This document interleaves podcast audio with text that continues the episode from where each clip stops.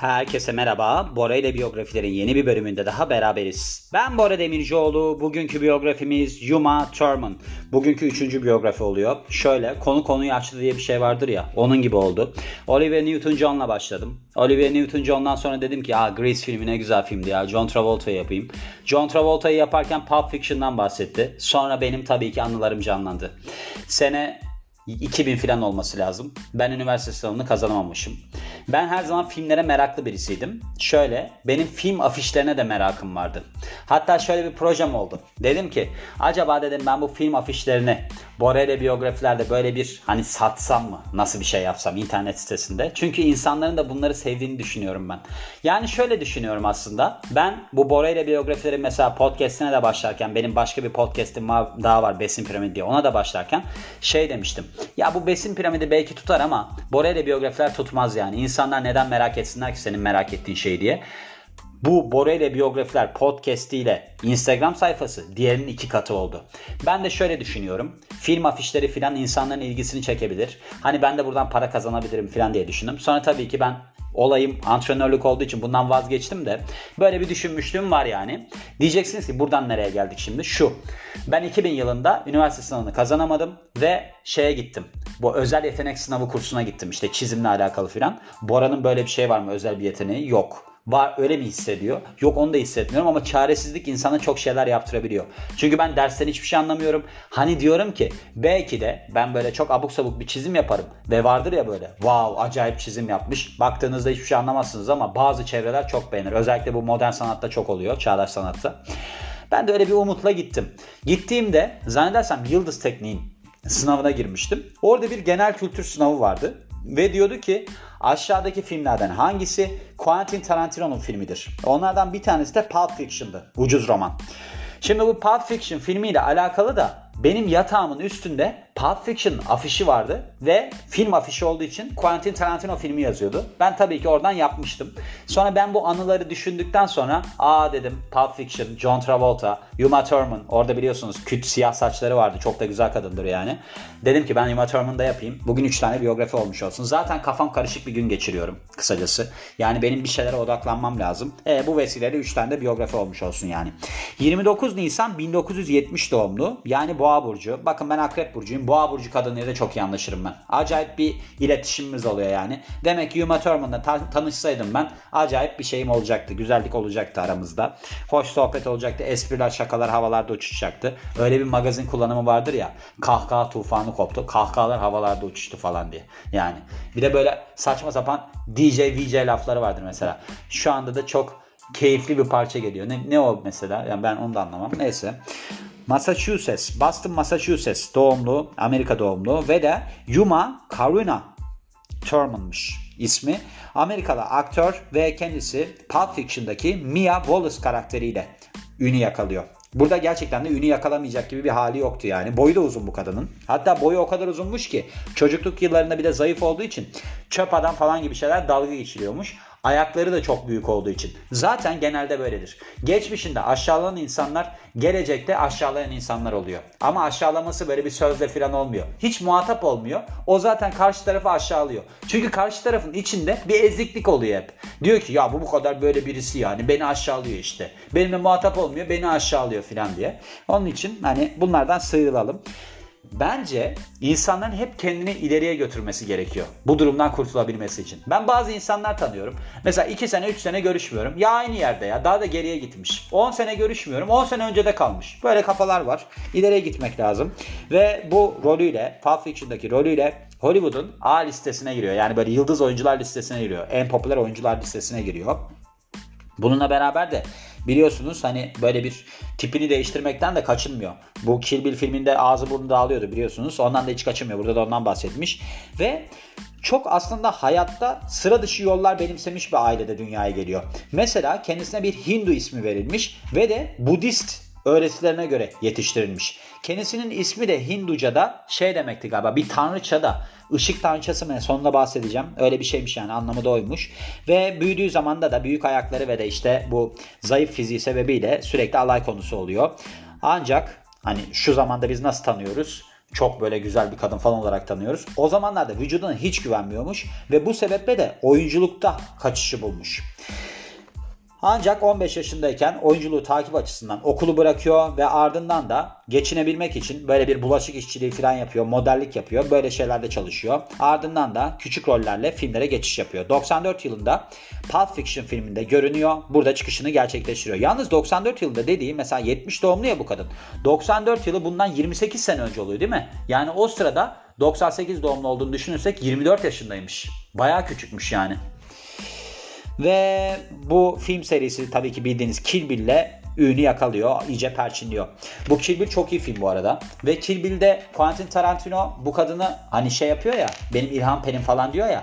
Orada aslında yolları da ayrılmış. Neden ayrılmış? Bu Harvey Weinstein miydi? Weinstein Company'nin sahibi. Birazdan bahsederim. O bu kadına işte bir işi görüşelim falan filan deyip tecavüz etmeye çalışmış. Çalışmış olarak geçiyor. Etmiş mi etmeye çalışmış mı bilmiyorum. Ve ardından da gidip Quentin Tarantino'ya diyor ki onların ikisi çok iyiymiş arkadaşmış. Bana böyle bir şey yaptı falan. Quentin Tarantino hiç takmıyor. Diyor ki ya o öyledir falan diyor. Kadın da diyor ki ya bana böyle bir şey yaptı. Hiç takmamış adam. Bir de bir araba kazası geçiriyor bu filmde. Yine Kill Bill'de. Onunla alakalı olarak da boynunda mı ne sorunlar yaşamış. Yani kalıcı hasar olmuş. Orada da bir arabadan atlaması gerekiyormuş da Tarantino sürümü demiş bir şey demiş. Onun yüzünden olmuş. Bunu ben video biyografi olarak paylaştım bu arada. Yani eski biyografilerde var tabii. Yani video biyografilerde var. Eğer Bora ile biyografilerin Instagram hesabını takip ederseniz yani ediyorsanız orada bakarsanız bulursunuz. Orada ben bir Quentin Tarantino'nun kısa kısa şeyinden bahsetmiştim. Orada var. Ve demin söylediğim gibi Ozone Owlesi olarak da bilinir. Yuma Karuna Thurman olarak tanınıyor. Gary Oldman'la filan evlenmişti. Hatırlarsınız. Ondan sonra da Ethan Hawke'la evlenmişti. Ondan sonra da bahsederiz zaten. Ve ardından boyu 1.80. Yani ideal erkek boyunu kadın olarak yakalamış enteresan bir şekilde. Ve gelelim çocukluğuna. Çocukluğu babası kendisinin Robert Thurman bir profesör ve yazarmış. Annesi Nana Nena von Schlebruch bir modelmiş ve bu hani karışık kökeni de egzotik güzelliğini açıklıyor deniliyor. İşte çocukluğunda çok alay edilen bir tipi var. 15 yaşındayken de oyunculuk devam oyunculuğu yapabilmek için okulu bırakıyor. Kariyerine bakarsak 15 yaşındayken modellik kariyeri başlıyor ve Glamour ve Vogue dergilerinin kapaklarında yer alıyor. Küçük rollerde başlıyor kariyerine. Yani böyle bir filmlerdeki rolleri küçük oluyor. 1980'in sonlarında böyle olmuş. Ve 1987 yılındaki Kiss Daddy Goodnight filminde bu da bir teen thriller yani böyle bir ergen korku filmi gerilim filmiymiş orada görünüyor. 1988 yılında böyle bir çıplaklıkla yer aldığı filmi varmış. Bu filmin ismi de The Adventures of Baron Munchausen. Cecil de Volanges karakterini canlandırıyor. 1988 yılındaki historical drama Dangerous Liaisons yani tehlikeli ilişkiler galiba bunun Türkçesi. Bu da film yani hem eleştirel yönden başarılı oluyor hem de birkaç adaylık kazanıyor. Bunların arasında Oscar adaylığı da var. 1990 yılında böyle bir cinsel olarak tahrik edici bir rolde yer almış. Bu da biyografik drama filmi Henry and June'daymış. Burada aynı zamanda Fred Ward ve Maria de Medeiros da başrolü paylaşıyor. Ve bu film 17 yaş üstü etiketiyle yayınlanmış. Bununla beraber de Thurman bir gecede seks sembolü haline geliyor. Sisi filminde ana karakter olarak yer alıyor. Bu filminde diyorum karakteriyle. Bu filmde 93 yılındaki Even Cowgirls Get the Blues'muş filmin adı. Bu da aynı isimli romana dayanıyormuş. Tom Robbins'in yazdığı.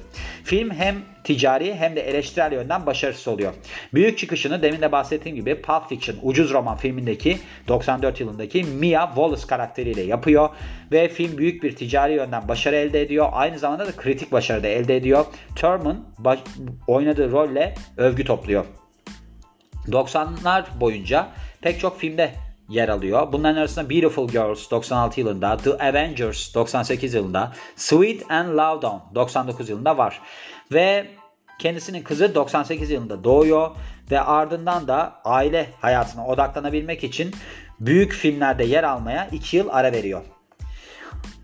Bu The Bride hani gelin karakteriydi ya gelinin intikamıydı hatta galiba. Kill Bill Volume 1'da 2003 yılında yer alıyor. Burada da işte intikam arayan bir şey canlandırıyor. kadını canlandırıyor. Bu neydi? Mesela düğün seremonisinde kendisi öldürülüyordu değil mi? Ardından da işte bu takımın peşine düşüyordu. Böyle bir suikast takımının peşine düşüyordu. Çok iyi filmdir bu arada. Ben Quentin Tarantino'nun en iyi filmi olduğunu düşünüyorum. Yani Quentin Tarantino böyle bir kung fu falan hastası ya. Hatta o şeyde bu ihtiyar Old Boy filminde de jüri özel ödülü vermişti çok beğendiği için. O filmi çok iyi bence kotarmış yani. 2008 yılında Jeffrey Dean Morgan, Colin Firth ve Sam Shepard'la beraber romantik komedi filmi The Accidental Husband filminde yer alıyor ve film büyük bir başarı elde ediyor. 2010'un başlarında Ceremony ve Movie 43 2013 yılındaki yani Movie 43 filmlerinde yer almış. 2015 yılında da Bird filminde Bradley Cooper'la beraber yer alıyor. Bu da oldukça başarılı olmuş gişede. NBC mini dizisi The Slap'te yer alıyor. Bu da baya bir olumlu eleştiriler almış. 2017 yılında Parisian Woman'da Broadway çıkışını gerçekleştiriyor. Bu da Beau Willimon tarafından yazılmış.